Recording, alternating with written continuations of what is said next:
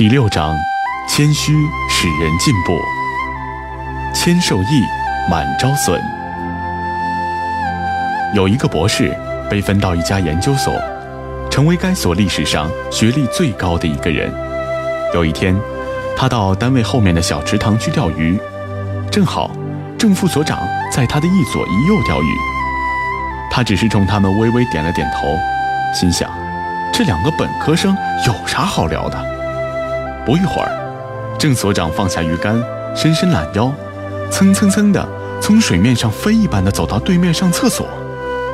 博士眼珠瞪得都快掉下来了，水上漂？不会吧？这可是一个池塘啊！郑所长上完厕所，蹭蹭蹭的又从水上飘了回来。怎么回事？博士不好意思去问，自己可是博士呢。过了一会儿。副所长也站起来，蹭蹭蹭地飘过水面去上厕所。这下子，博士更是差点昏倒。不会吧？难道到了一个江湖高手集中的地方？博士也内急了。这个池塘两边有围墙，要到对面厕所非得绕十分钟的路，而回单位又太远，怎么办？博士不愿意去问两位所长，憋了半天之后，终于起身。我就不信，本科生能过的水面，我博士生不能过。只听“咚”，博士生生栽倒了水里。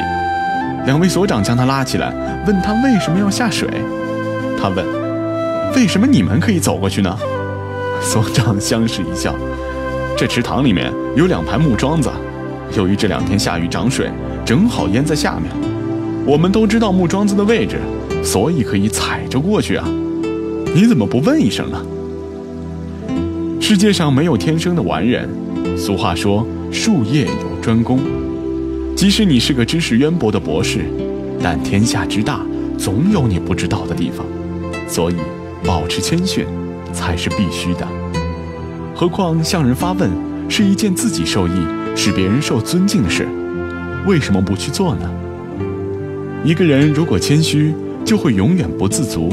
就会不断的学习新知识、新事物，学习别人的长处和先进经验，使自己不断进步。而一些骄傲的人固步自封，由于不具备谦逊的品质，不懂得尊重他人，一味的自以为是、盛气凌人，不会团结他人，最终必导致失败。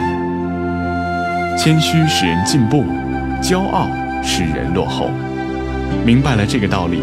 才有利于我们今后的进步和成长。不要拿自己的长处和别人的短处相比，要用自己的短处比别人的长处，找出差距，向别人学习。人外有人，天外有天。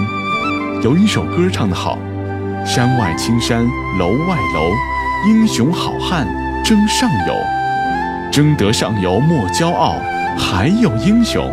在前头，要做争上游的英雄好汉，培养自己谦虚的习惯，养成谦逊礼让的品德。智慧是宝石，如果用谦虚镶边的话，将会更加灿烂夺目。高尔基。